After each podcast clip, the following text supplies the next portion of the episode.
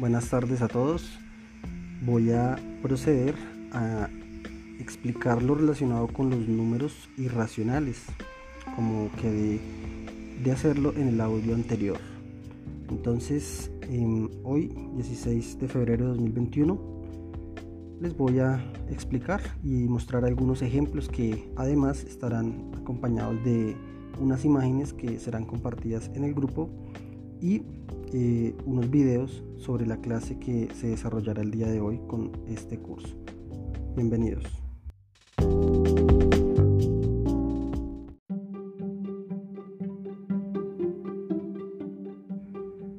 El conjunto de números irracionales son aquellos que no se pueden representar de la forma P sobre Q, es decir, a diferencia de los racionales, que los podíamos representar como una fracción, además que su representación decimal no, no es finita o no es periódica.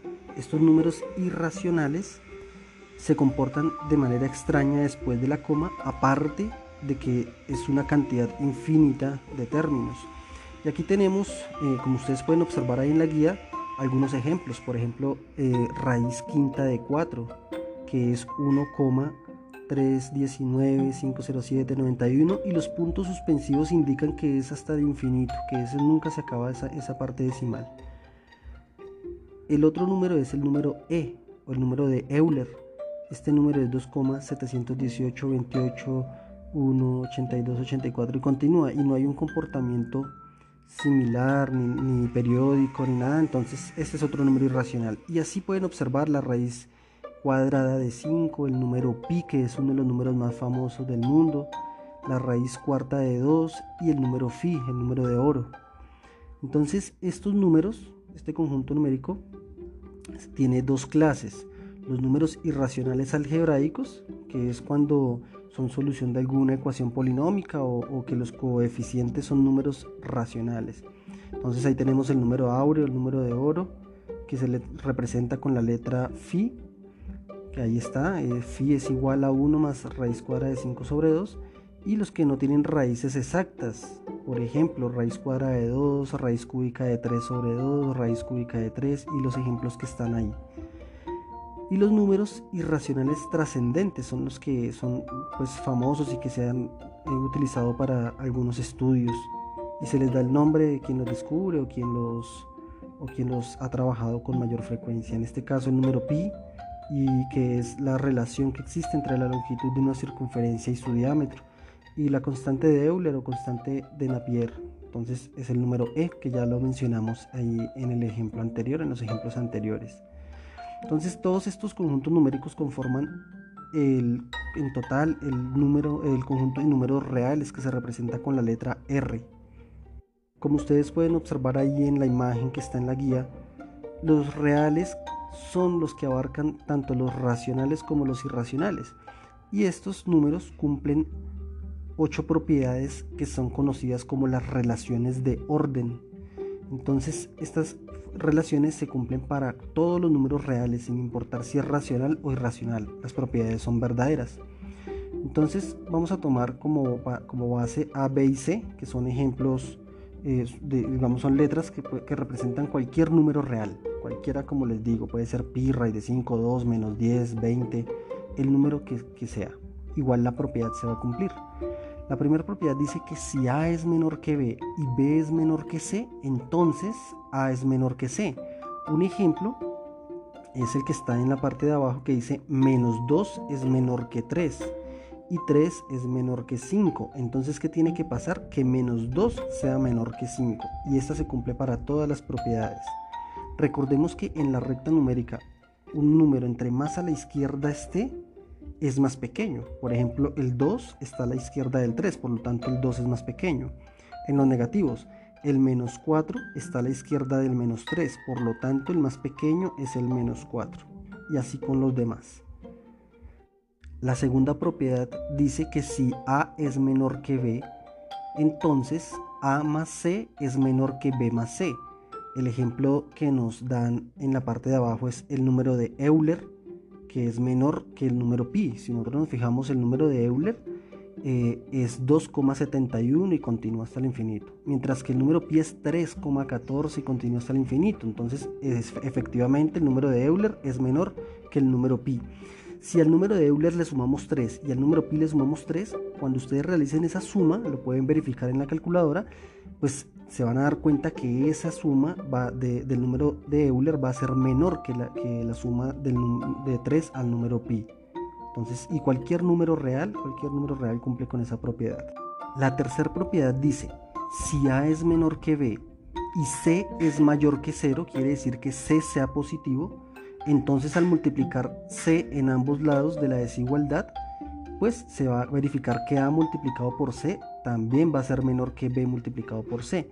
Y el ejemplo que nos dan abajo es si menos 5 es menor que 7 y 9 es mayor que 0, el 9 es positivo, si yo multiplico 9 por menos 5, eso va a ser menor que 7 por 9. Si ustedes hacen la multiplicación 9 por menos 5, ley de signos porque estamos multiplicando, menos por más da menos, 9 por 5, 45. Y 7 por, eso es menor que 7 por 9, 63. Mire, si ustedes ubicaran esos números en la recta numérica, el 45 va a estar mucho a la izquierda, mucho más a la izquierda que el del 63. Entonces, por lo tanto, se cumple la tercera propiedad. La cuarta propiedad dice que si A es menor que B y C es menor que 0, o sea, si la C es negativa, y yo multiplico esa C por A y luego por B, la desigualdad va a cambiar, va a ser mayor, va a pasar lo contrario que en la propiedad 3. Entonces, miremos el ejemplo. Si tengo menos 5, que es menor que 7, y menos 9, que es menor que 0, ¿cierto? Y yo multiplico ese menos 9 por el menos 5 y multiplico el menos 9 por ese 7, pues va a pasar lo siguiente. Menos 9 por menos 5, ley de signos, menos por menos da más, 9 por 5 da 45, queda 45 positivo. Y al otro lado, más por menos da menos, 7 por 9, 63, entonces 9 por 7 da menos, 9 por menos 7, perdón, da menos 63. Y efectivamente el 45 es mayor que el menos 63. Otra de las propiedades, la propiedad 5, dice que si A es menor que B y C es menor que D, entonces A más C es menor que B más D. ¿Listo? Miremos el ejemplo para que aclaremos un poco más esto. Entonces tenemos 8 menor que 11 y menos 5 menor que 3. Entonces, ¿qué va a pasar? Que si yo ese menos 5 lo sumo al 8 y ese 3 lo sumo al 11, pues se va a tener que esa suma va a ser menor. Fíjense, 8 más menos 5, eso me da 3 positivo. Y 11 más 3 me da 14. Entonces 3 es menor que 14. Vemos que la propiedad 5 se cumple. La propiedad 6 dice que si A multiplicado por B es menor que 0, sea negativo, entonces A es mayor que 0 y B es menor que 0 o lo contrario. A es menor que 0 y B es menor que 0. En otras palabras, si yo multiplico dos números, ¿sí? cualquiera dos números reales, y la respuesta me da negativa, quiere decir que o A es negativo o B es negativo. Hay uno de los dos, solamente uno de los dos. Miremos el ejemplo. Tenemos menos 21 es menor que 0 y menos 7 eh, multiplicado por 3 me da menos 21. Entonces se tiene que, eh, que el 7 es negativo. O también podemos decir que 7 por menos 3 también me da menos 21. Quiere decir que el menos 3 es el negativo. O sea, puede ser alguno de los dos factores negativo. Uno negativo y el otro positivo. Eso es lo que me dice la propiedad número 6. La propiedad 7 es lo contrario. Si yo tengo A multiplicado por B, o sea, si yo multiplico dos números reales y la respuesta es positiva, entonces A es, es mayor que 0 y B es mayor que 0 o A es menor que 0 y B es menor que 0. ¿Cómo así? Si yo multiplico dos números reales y la respuesta me da positiva, quiere decir que tanto A como B son positivos o tanto A como B son negativos. No, ambos tienen que ser, tener el mismo signo al multiplicarlos para yo decir que ese producto me da positivo o mayor que 0. El ejemplo de, que nos dan ahí es 55 es mayor que 0, es positivo, ¿cierto? Entonces tiene que ser que menos 5 por 11, por menos 11 es 55, ¿cierto? O 5 por 11, o sea, eh, es 55, o sea, ambos deben tener el mismo signo, mire. Menos 5 multiplicado por menos 11, ambos son negativos y eso me da 55. Y en el otro caso, 5 por 11 da 55 y ambos tienen el mismo signo que es positivo. Eso es lo único que me dice la propiedad número 7. Y la última propiedad, la propiedad 8, dice que si A es mayor que B y A es mayor que 0, sea positivo, y B es mayor que 0, sea también es positivo, se tiene que 1, el número 1, dividido entre A va a ser menor que 1 dividido entre B. El ejemplo es el siguiente. Tenemos al 13 menor que el 17. Además, pues sabemos que 13 es positivo, 17 es positivo. Entonces, 1 sobre 13 va a ser mayor que 1 sobre 17.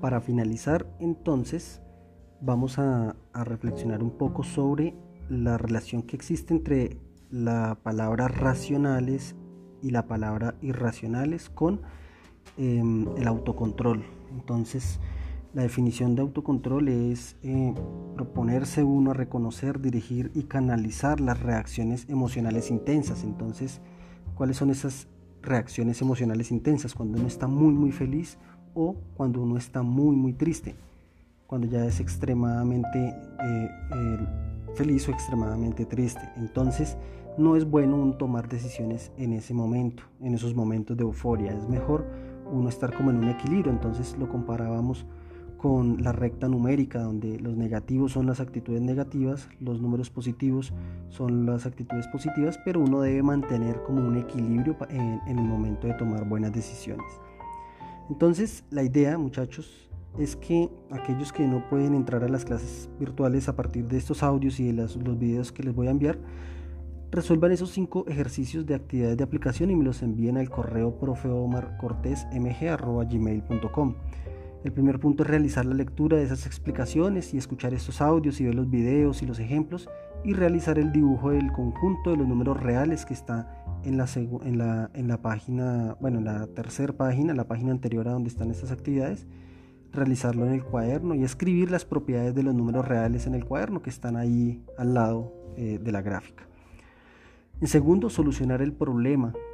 Ayudar ayudarse con un dibujo. Aquí les, voy, les doy pistas y es que deben usar el teorema de Pitágoras para, porque la piscina es rectangular y el nadador va a usar eh, va a atravesar diagonalmente, entonces se forma un triángulo rectángulo. Con el teorema de Pitágoras ustedes encuentran la longitud y la distancia que recorre el nadador y van a explicar a qué conjunto numérico pertenece, si es un racional o un irracional.